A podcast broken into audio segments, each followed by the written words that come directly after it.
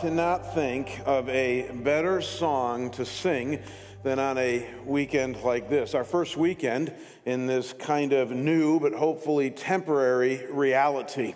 And so, you know, welcome. I know you're welcomed already, but welcome for all of you, almost all of you who are watching from home or wherever you are. Uh, you know, we're blessed to be able to uh, come into your environment uh, via live stream. We're here in the worship center and uh, where we uh, meet at least one of our gatherings uh, every week. And I said this on the, on the video that I sent to our whole church on Thursday night, but I meant it and I feel it right now. I cannot even tell you how much I miss you already. You know, I was thinking about this week, the, the church is meant to be in an organic community. I hope we all understand that. And by organic, I mean both physical in nature, emotional in nature, spiritual in nature. I mean, we are made that way by God, and we're meant to be together. And obviously, we can't always be together, like right now, for good reason with the COVID 19 virus. But that doesn't mean that we don't miss each other tremendously. And I, as your pastor, uh, miss many of you. Well, actually, okay, I miss all of you, but you know what I mean by that. And, and so uh, we're continuing in our series here on the Lord's Prayer. And, uh, you know, we're just going to follow along through the Bible the way God has been leading us. I, I didn't plan it this way, but the the, the first weekend in this new reality where you're sitting right now in your living room or wherever you are uh, watching this or worshiping with us online, uh, the topic ha- happens to be one of the most difficult topics of all. I mean, really, it's tucked away in the Lord's Prayer here, but it is so difficult. It's the topic of forgiveness. I mean, think about it. Everything that we've covered so far in the Lord's Prayer, though challenging, is not all that difficult. Uh, things like, you know, our Father, that's wonderful to be able to say, you know, who is in heaven, holy, hallowed be your name. Thy will, or thy will be done on earth as it is in heaven. Give us this day our daily bread. And then we get to this, and forgive us our debts as we have also forgiven our debtors. This is one of the most difficult, difficult lines in all of the Lord's Prayer. So we're going to pray right now because we're going to need it as we make sense of what Jesus is saying here and most importantly, apply it to our lives. So wherever you are right now, and the few people here in the worship center, we have just a few here uh, of our staff and tech guys, uh, all six feet apart. Why don't you guys bow with me right now and let's pray. Father God, we do indeed thank you for your goodness and for your grace. Even in trying times, even in difficult times, God, times like now, we're still very, very grateful for your grace, your blessings, and all that you mean to us. And though, Lord, we can't be with each other physically right now as the church, we know two things. One, God, you are with us wherever we might be right now you are with us. Your, your omnipresence and your special presence in Jesus and the Holy Spirit are with us right now. And Lord, we also know that we're with each other in spirit as we now open up your word and talk about the very words of Jesus here, the, these all important words on this idea of forgiveness. Father, if truth be known, there are many of us here today that struggle with this idea of forgiveness. We have people and things in our lives that have been very difficult for us to process and especially process in such a way that we let go and, and, move on. And so, Lord, especially for those of us who might be stuck in our hurt, stuck in our anger, whatever it might be for us, God, speak to us, I pray, in a special way through the words of your Son, the Lord Jesus, in whose name we pray. And we all say together, Amen. So I've kind of already hinted to this, but if ever the saying easier said than done is true, it's with this idea of forgiveness. I love how Elizabeth O'Connor says it. This is a great quote. She says, Despite a hundred sermons on forgiveness, we do not forgive easily, nor find ourselves easily forgiven. She says, Forgiveness, we discover, is always harder than the sermons make it out to be. And it's really true. I've preached so many sermons on forgiveness, and if ever the saying, easier said than done, is true, it's when you're giving a sermon on forgiveness. And what you guys need to know is that I understand that, I get that, I get that it's a lot easier for me to preach than for all of us to apply. And the reason is is because forgiveness is an incredibly tall order. I mean, it's hard precisely because it's really a tall order to ask somebody to let go of a deep hurt or wound against them simply because another person feels bad about it or feels sorry for it or even says, I'm sorry. When you think about it, forgiveness is a radical, even a senseless thing uh, that God has asked us to do. And just so we're clear, I'm not talking about the easy, simple kind of forgiveness that many people feel good about in culture today. You know, where somebody cuts you off in traffic and you say, hey, I'm in a godly mood, I'll let go of that one. Or, or, or, say somebody has 11 items in the 10 item line at the grocery store, you know, and you say, well, okay, I'm in a good mood, I'll let go of that one. Or my favorite is, you know, like you're watching the movie Iron Man and, and somebody says to you, hey, did you know that Robert Downey Jr. was once in drug rehab? And you go, well, that kind of sullies it, but I'll let go of that one, even though he didn't do anything to you. You see, there's lots of things that we tend to let go of today that are either small things or, quite frankly, meaningless things, and we feel good about that and think we're forgiving. No, I'm talking about the big stuff that almost all of us have a tremendously difficult time forgiving. Uh, someone gossips maliciously about you and backbites your character. That's a hard one to let go of. Uh, someone pits a friend or a family member against you. That's a hard one to let go of. Uh, someone steals a portion of your inheritance. I can't tell you how many counseling sessions I've done over the years on that one with people. That's a hard one to let go of. How about this? Somebody hurts your spouse or one of your children. That's a hard one to let go of. Someone lies to you, someone betrays a deeply held trust, or, or probably the most difficult, somebody abuses is you, abused or abuses you, deeply hurts you, either physically or emotionally. See, these are the types of things that are really hard to forgive. These are the things that God is most concerned about. I mean, some of us would rather do just about anything else than have to go through the tunnel of chaos of forgiving people for things like these. And yet, here's the rub, and you can't escape it. And that is, and that is that it's precisely this kind of forgiveness that God calls each and every one of us to who have been even glanced by his grace. We're going to see that today. It's core in Jesus' words that he says, God has forgiven us. And the expectation now is that we are the kind of people, followers of Jesus, who reach deep and make it a lifelong journey to now forgive even those who have wounded us most deeply. Maybe look at it this way the very heart of the Christian truth claim, the heart of the Christian message is that we've all sinned against God and that in Jesus Christ, God has provided a pathway for our forgiveness of our sin and eternal life. It's really core to the Christian truth claim. And so God expects us now to carry that same mindset and attitude and action into the world around us. And this brings us then today to the Lord's Prayer. Because as we've already noted, tucked away in the Lord's Prayer is a line about forgiveness. Now, you got to grab onto this that has rattled many people over the years. I'm telling you, I've studied this prayer a lot over the years, and nobody has a problem with any other parts of the Lord's Prayer except this line. Think about it. Who's got a problem with our Father who art in heaven, hallowed be thy name? That's wonderful. You know, uh, thy will be done on earth as it is in heaven. Give us this day our daily bread. But then we get to this one. And I've never heard anybody pray this in a robust fashion. Forgive us our debts as we have forgiven our debtors. Nobody ever prays it like that. Uh, lead us not into temptation, but deliver us from evil. For yours is the kingdom, the power, and the glory forever and ever. Amen. You see, it's that middle part that a lot of people struggle with when you think about it. It's that middle part that presents some problems.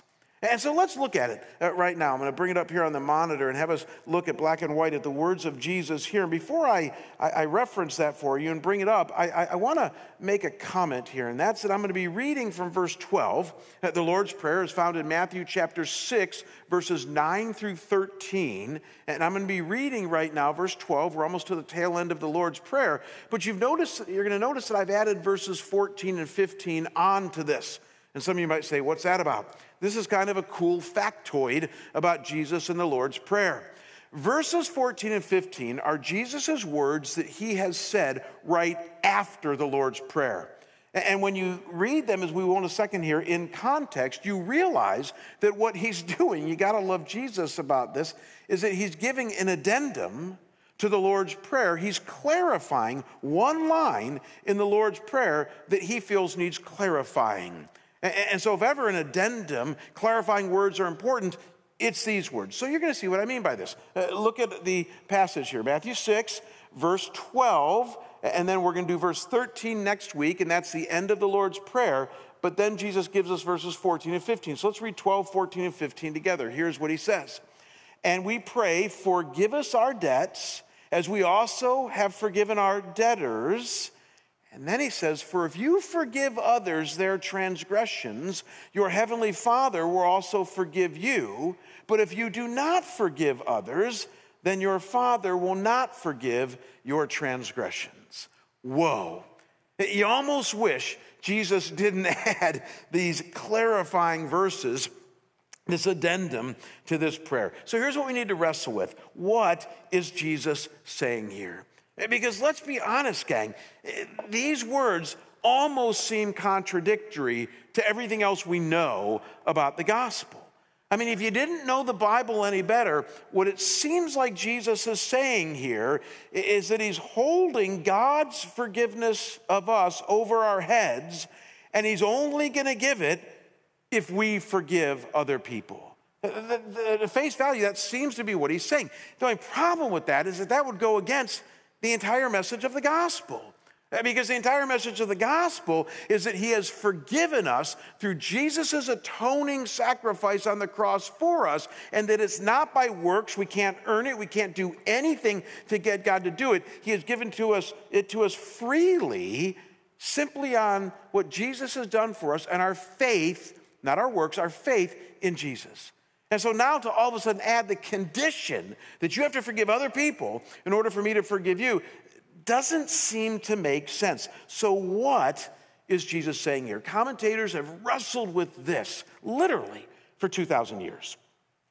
I'm going to do something that I think many of you that are that love Scottsdale Bible because we're a Bible teaching church are going to appreciate. We're just going to take about five to six minutes to do this, but it, it's the meat uh, uh, of our message time today. I'm going to give you the, the three primary views that theologians have come up with over the years to try to make sense of what and why Jesus says what he says here.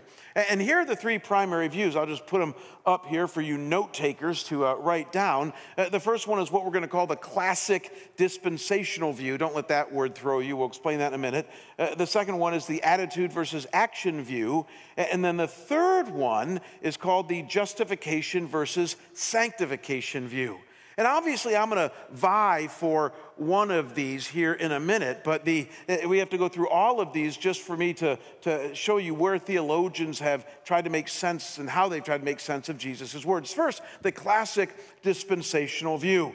Eh, this view simply asserts that the words of Jesus here are in the Sermon on the Mount, Matthew chapter 5, 6, and 7, and that the Sermon on the Mount was given right on the tail end of the law, which is why it contains this really high moral standard. So they see it as part of the law, and that Jesus came, you know, to fulfill the law, but we don't have to obey the law anymore. We're now under the age of grace. And so they argue that everything in the Sermon on the Mount, including the stipulations in the Lord's Prayer, we are released from following. So they basically deal with this passage by saying it's such a high, moral, lofty standard, like the Old Testament law, it simply exists to show us that we are sinners and can't measure up to God, so it doesn't really count as far as our moral standard today.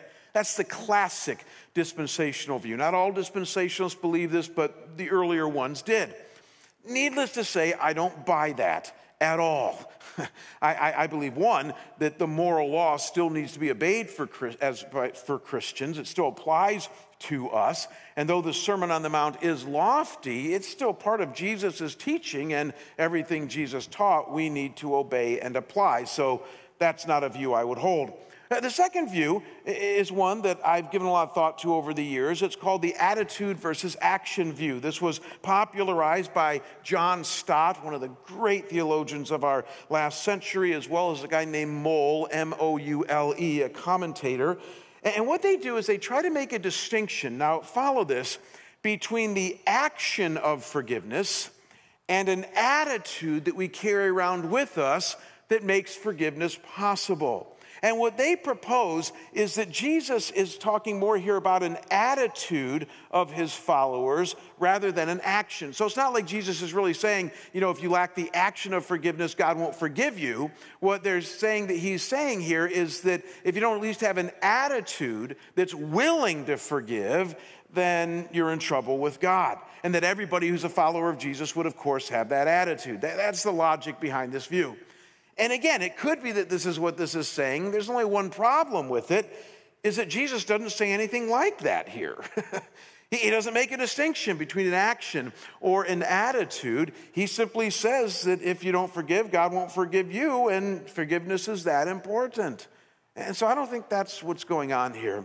No, you guessed it. I'm going to vie for what is historically called the justification versus sanctification view. This view historically was held by John Calvin, the great reformer, and then also popularized by Charles Spurgeon, who was a great uh, 1800s preacher over in Britain and had a lot of wonderful views on the Bible and the Word of God.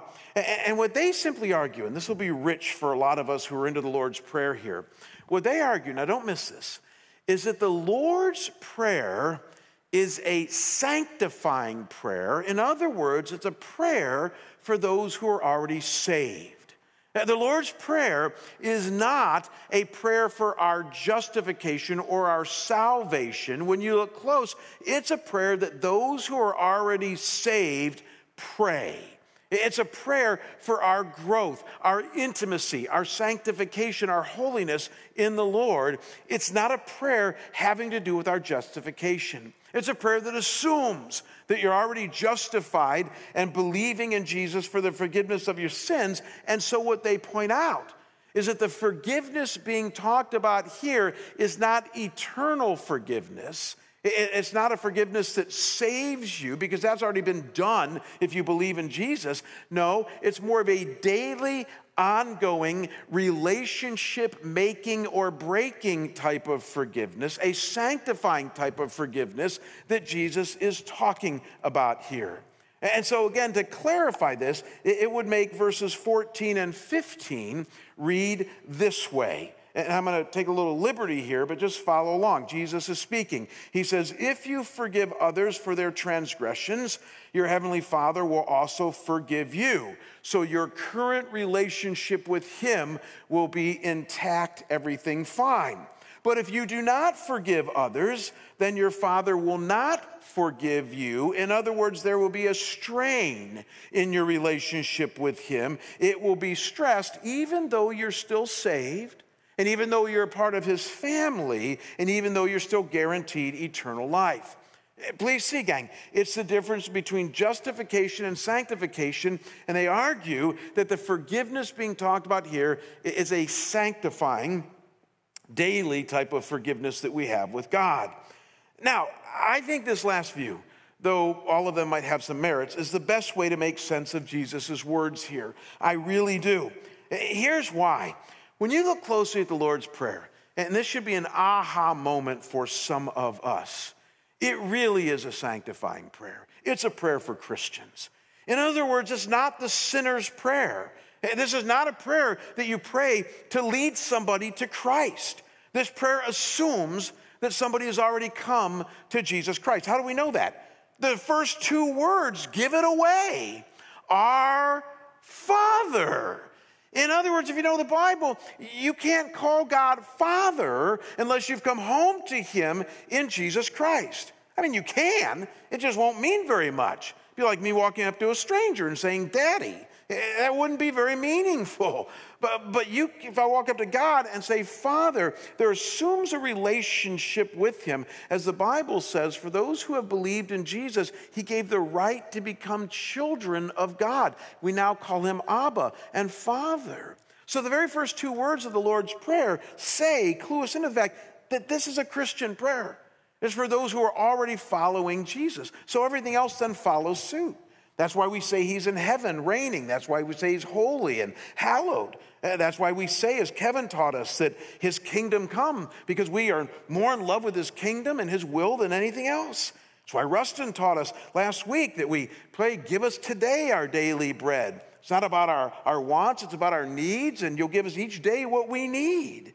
You see, this isn't a salvation prayer, it's a sanctifying prayer.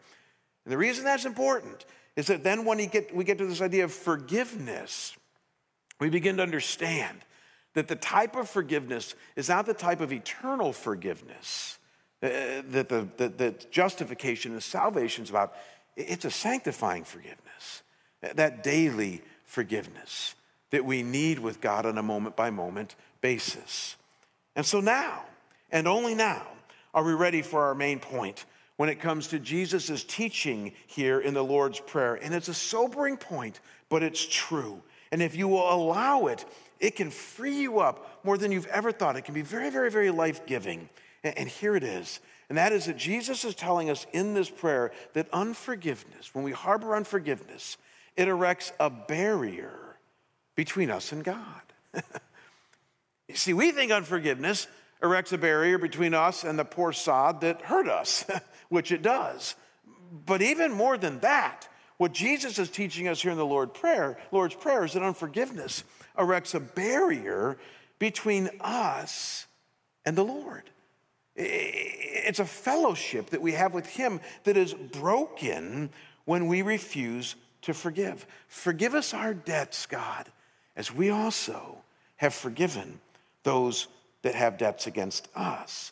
We're marrying the two together. And conversely, when we don't forgive, God says, I still love you. You're still in my family. You're not going to hell for that. But we got some work to do. and our relationship is going to be strained as long as you're treating other people that way. You know, probably the best example I can give you guys, and I've done this a lot over the years to help us understand that this is how God functions, is the example of our own children. So if you have children at home, or maybe grown children or grandchildren, uh, you understand what I'm about to say. And the question is Have your children ever disobeyed you? have they ever rebelled against you in either small or big ways? And the obvious answer to that is yes. If you have teenagers, it happens regularly. If you have even little toddlers, they can be a handful, and our kids disobey us and they rebel against us. Now, here's, we have to wrestle with this. When they do this, do you look at them and say, Get out? You're no longer a part of my family. I can't believe that you disobeyed me that way. There's the door, leave and don't ever come back. Only a completely moronic, cruel parent would say that. We don't say that to our kids when they disobey us. In fact, if anything, we say the opposite. We kind of draw them close and we want to, to, to make sure they're a part of the family because we want to teach them how to obey and be better. But, but here's what you need to wrestle with. When your kids obey and when they disobey greatly and even for a long period of time, does that create a strain? on your relationship with them in the moment? What's the answer to that? Yes or no? Yes. Of course it does. Because you know that as long as your kids are disobeying you and doing things that you have said not to do, that's going to create an immediate strain. And though you forgive them in the long haul because they're your kid, in that moment, the first thing you don't say to them is, I forgive you. the first thing you say to them is, We got to work on this because we got some problems right now in our relationship with the way that you just treated that other kid or whatever the issue is. And here's what you need to wrestle with could it be the same with God? Because I think it is. In fact, I don't think it's different at all with God. But when you and I refuse to forgive, or at least, as we'll see in a second here, embark on the road toward forgiveness, though our eternal destiny is not in jeopardy, our daily, ongoing, sanctifying relationship with the Lord is. And that's hard enough to palate And more Christians need to understand that. You know, some of you right now are going stir crazy at home. We've been praying a lot for you. I know this is tough. We're hunkering down, and it's going to be a uh, hopefully a, a temporary thing, short lived, but who knows how long it will be. We're going to keep everybody posted week by week. And, and yet, one of the advantages to hunkering down at home is that hopefully we have more time to think about our lives and audit our experiences and even our walk with the Lord. I'm doing that a lot as I'm doing more reading and more quiet time with the Lord. And as you're doing that, some of you might wonder why your spiritual life feels kind of anemic, why it is that you're so angry, why it is that you don't have that joy that the Bible talks about, why it is that, that you lack experiences with God that, that you might hear other Christians talk about. And you're tempted to doubt your salvation, which, if you believe in Jesus, don't do because He's got you. But maybe there is some areas or are some areas of your life in, in which you have just had this long term dig your heels in disobedience. And God is going to use this time to wake you up to that. Maybe as you're sitting there at home or wherever you are, you realize that there are some relationships that, that you have just said, I am not going to forgive, I'm not going to let go. And again, if I'm reading the Lord's Prayer here right, in the middle of it, we say, Forgive us our debts as we also have forgiven our debtors. But if we haven't, it makes it a hard prayer to pray. And even worse, the addendum that Jesus gives us is really hard to understand because now we do understand it. And that is that maybe that's why we're so miserable. Maybe that's why we're struggling to experience the Lord because He's waiting for us to finally be the people that He wants us to be. You know, I know it sounds harsh, but I, I've been a Christian now for almost 40 years, a pastor for over 30, and, and, I, and I've experienced this, gang. I really have. I've shared a lot. In fact, I shared last time I preached about my dad and the strained relationship there. And though I'm, I'm well on the other end of it, I got to tell you, there was a period in the 1990s. In fact, I know what the years were because my mom, when she was alive, reminded me of them regularly from 1991 to 1994, where I didn't talk to my dad at all. I actually told him I didn't want to talk to him. I just said that the, way that, that I felt I was raised by you and I was in counseling and working through a lot of issues, I said was just so, you know, contrary to the way that I, as a godly man, want to raise children. And because of that, I, I, I cannot forgive you. I cannot get over this, and I don't even want to talk to you. of course, my dad's so tough, he said, Well, good. Whenever you want to, I'm back here, but other than that, I'm okay. And that didn't help. But it was really hard on my mom. And what I haven't probably told you is that it was also really hard on me. Not just emotionally, not just psychologically. Counseling was helping with that. It was hard on me spiritually. Because I carried around with me, and we'll talk about this in just a second, these, these leeches all over my body of every hurt that I experienced with my dad. And, and, and I refused, I refused to actually let them go and, and really to do much about it. And, and during those years, I, I, God loved me, and, and I know that. But there were times I felt very distant from Him. There were times I felt very miserable as a Christian. And, and I look back now, and I realize that when we harbor unforgiveness, many times it's hard to experience the Lord. Again, He loves you. You're in the ring with Him, but maybe look at it this way you're against the ropes. Uh, let me say it very positively, because Jesus is positive in the Lord's Prayer here. Forgiveness is the atomic bomb in our love arsenal, and God is adamant that we learn how to use it. Our, spiritual and emotional health depend on it, others' guilt and shame depend on it, and even God's kingdom, that's the point of the Lord's Prayer, depends on it. And yet, going back to our, our, our beginning statement, it's a lot easier said than done. So here's what I do. We have just about 15 minutes remaining, and, uh, and, and I want to wrap up today by sharing with you three, I'm going to call them uh, key things that I believe are crucial to moving toward forgiveness. Now, I got to give a big caveat here. I am not about to give you three easy steps toward forgiving. If you write somebody this week and say, hey, dial into Pastor Jamie's sermon, he gave us three easy steps on how to forgive, man, that would be a lie. There are not three easy or any steps. on how to forgive. It's a journey, it's a process, as we're going to see, and we do it mostly with God. But there are three, at least, biblical principles that are time tested that help us in learning how to forgive. So let me just wrap up by giving these to you. Here's the first one, and it's the starting place, and that is starting point, and that is to be clear when it comes to forgiveness about what you are doing. Be clear about what you're doing. In other words, know what forgiveness is, and by then default or contrary, what it is not. And let me give you a, a, good working definition of forgiveness so that we're all clear about what it is God is asking us to do. Forgiveness is this it's not complicated, it's just hard. Forgiveness is letting go of a wrong committed against you. I would say, give me a head nod that y'all understand this. So the few here are at home, give me a head nod that you understand this because it's forgiveness. Two key things letting go and a wrong. Those two things are, are, are, what make forgiveness possible. Somebody has hurt you, again, not the 11 items in a 10 item line or cutting you off in traffic, a serious hurt, and you now are choosing to let it go. This is at core what the Bible means by forgiveness. I don't know if you guys counted yet or not, but in our passage before us today, Matthew 6, verses 12 and then uh, uh, 14 and 15, uh, in this passage, Jesus mentions the word forgive, I counted six times in three verses. Six times, three verses. It's the Greek word aphemi, aphemi. And I spent a lot of time with it this week just because I wanted to make sure I understood it rightly. I read articles on it, scholarly articles. I, I looked up all the Greek lexicons, which are like Greek dictionaries on it, and read articles in there. And let me just read you a, a, compilation of what the best experts say this word meant 2,000 years ago when Jesus said, Forgive, forgive, forgive, forgive, in this passage before us.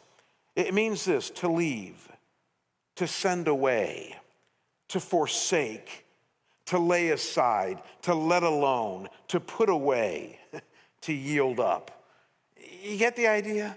What do all those have in common? It's a word picture in which something at one time was close and clingy, again, like a leech on your body, and, and, yet you have chosen to take an action step to rip that off and get it away from you. That's forgiveness. You let it go. I hate it when people say forgive and forget. Bible doesn't say anything about forget. Do we all understand that? In other words, forgiveness is not forgetting. I, I, some of you have said to me, you know, you, over the years, you know, Jamie, you're so good with names. You remember every name. And I do. I'm very good with names. I'm also very good at remembering everything someone has ever said to me. so, for those of you who remember your name, I also remember what you said to me. But here is what I'm also getting better at as I grow as a Christian, and that is letting it go. So I might remember it, but I don't hold it against you. I, I, I let it go because that's what forgiveness is. It, it's key to forgiveness. Now, here is a second key toward forgiveness, and that is that we experience God's forgiveness of us, or personalizing it for you, you need to experience God's forgiveness of you. That's the second key toward forgiveness. So here's the deal, gang, and this is really important. Though being clear about forgiveness is the very first step, so you know what you're doing, what Jesus makes clear is that if you really want to forgive others, it will only come when you have truly gotten in touch with the extent and depth of God's forgiveness of you. And here's what's so cool about that principle, and that is that it is smack dab staring us at the face here in the Lord's Prayer. Look again at verse 12. It says, or Jesus says, and forgive us our debts as we also have forgiven our debtors. Now, I need you guys to wrestle with something. Which comes first? Which do you think comes first? Is it that God forgives us or that we forgive others. See, forgive others. Again, if, if you didn't know much about the Bible, you'd be tempted to say at first glance here, well, we got to forgive others, and then only when that happens will he forgive us. That's actually not how Jesus says it. He says in this prayer, he begins with God, forgive us our debts. And then this is where translations get tricky, as we also have forgiven our debtors, which makes it sound like a past thing. It's not. This actually would better be translated, and this is how the I think the old King James does it, and forgive us our debts as we forgive our debtors. It's actually not in the past tense in the original Greek. It's in the aorist tense, which simply means a completed action that can be past or present. and so, what it's really saying here is that God, please forgive us. And as that happens, we're going to do our best to forgive others in their lives. The logic is if you don't have grace yourself, you're going to have trouble showing it to others. And this is why, let's be very honest right now. This is a great time to do it.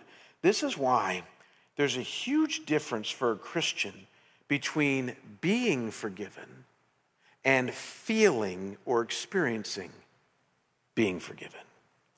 I, I, every Christian who believes in Jesus is in the first category.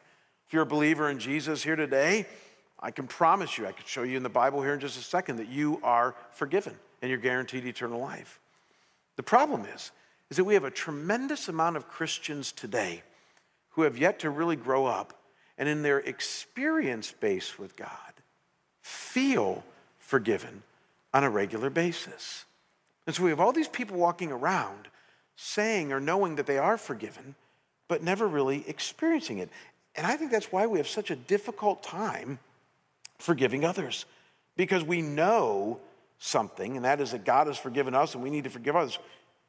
It's just that it hasn't gotten here yet when it comes to our experience base. And so you're saying right now, well, how do I do that? well, I'm glad you're stuck at home because this could be a perfect time, as I said Thursday night in my video, for you to start carving out more time to bathe yourself in the Word of God and an understanding that hopefully will get down into your heart as you spend a lot of time there in experiencing his amazing love for you and the forgiveness that he really has for you. And let me just share with you some passages that have ministered to me over the years when it comes to experiencing God's forgiveness of me. Psalm 103, verse 12 says, As far as the east is from the west, so far as he, eh, has he, God, removed our transgressions from us. Wow. Nope, go back one. Wow. as far as the east is from the west. Do you all understand how far that is? See, in today's world, we think of a globe. We think of a, a circular world, which is what it is. And so if you go east from west, eventually they're going to meet again because you go around the globe. In the Hebrew world, they thought the earth was what? Flat, because they didn't understand any difference back then. So when this was written, they were thinking as they wrote it, inspired by God, draw a line to the east, draw a line to the west, and guess what? They're never going to meet. That's how far God has removed our sin from us. And then this passage here in uh, Hebrews chapter 10, verse 17 their sins and lawless acts I will remember no more. So God doesn't remember your sins. Now, again, being a theologian, does God actually, you know, completely forget everything from the past? Of course not. But what he's saying is, is that I have ripped that leech off, I have thrown it as far as I can from me, and in a very real sense, I don't remember your sins anymore.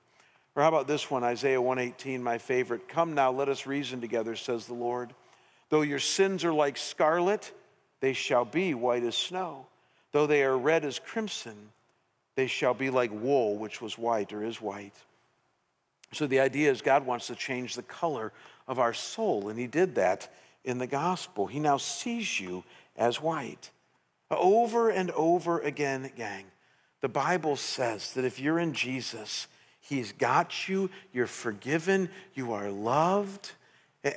And part of our experience with the Lord is to, is to do whatever we can to let that sink in. Talk to other Christians about it. Read books about it. Immerse yourself in the Word of God about it.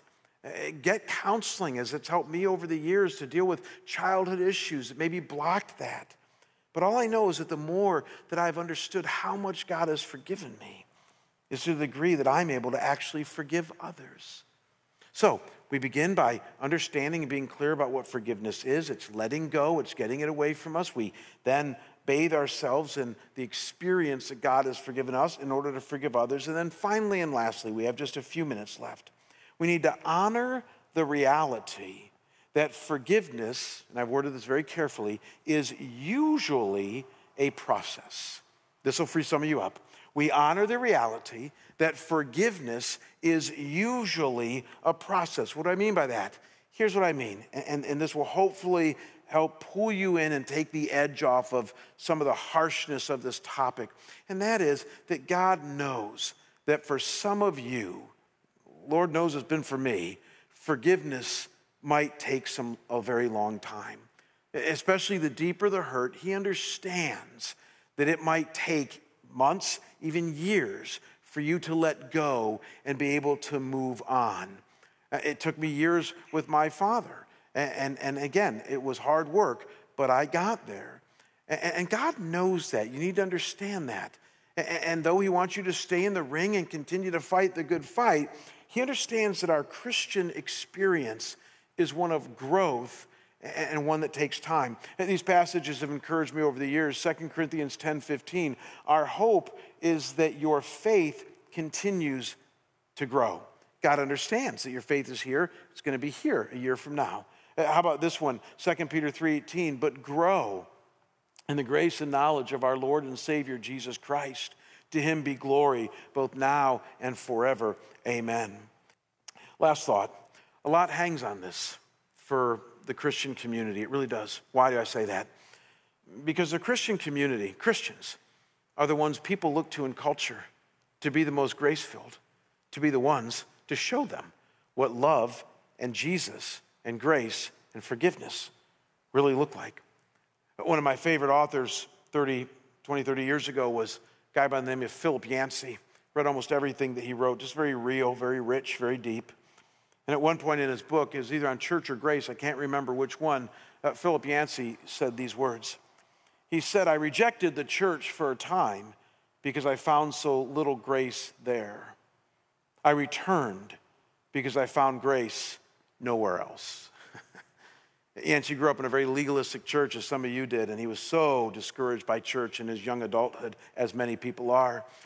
And as he rejected the church and got real mired in culture, he realized there ain't any more grace out there. so he came back to the church and he's written books on grace.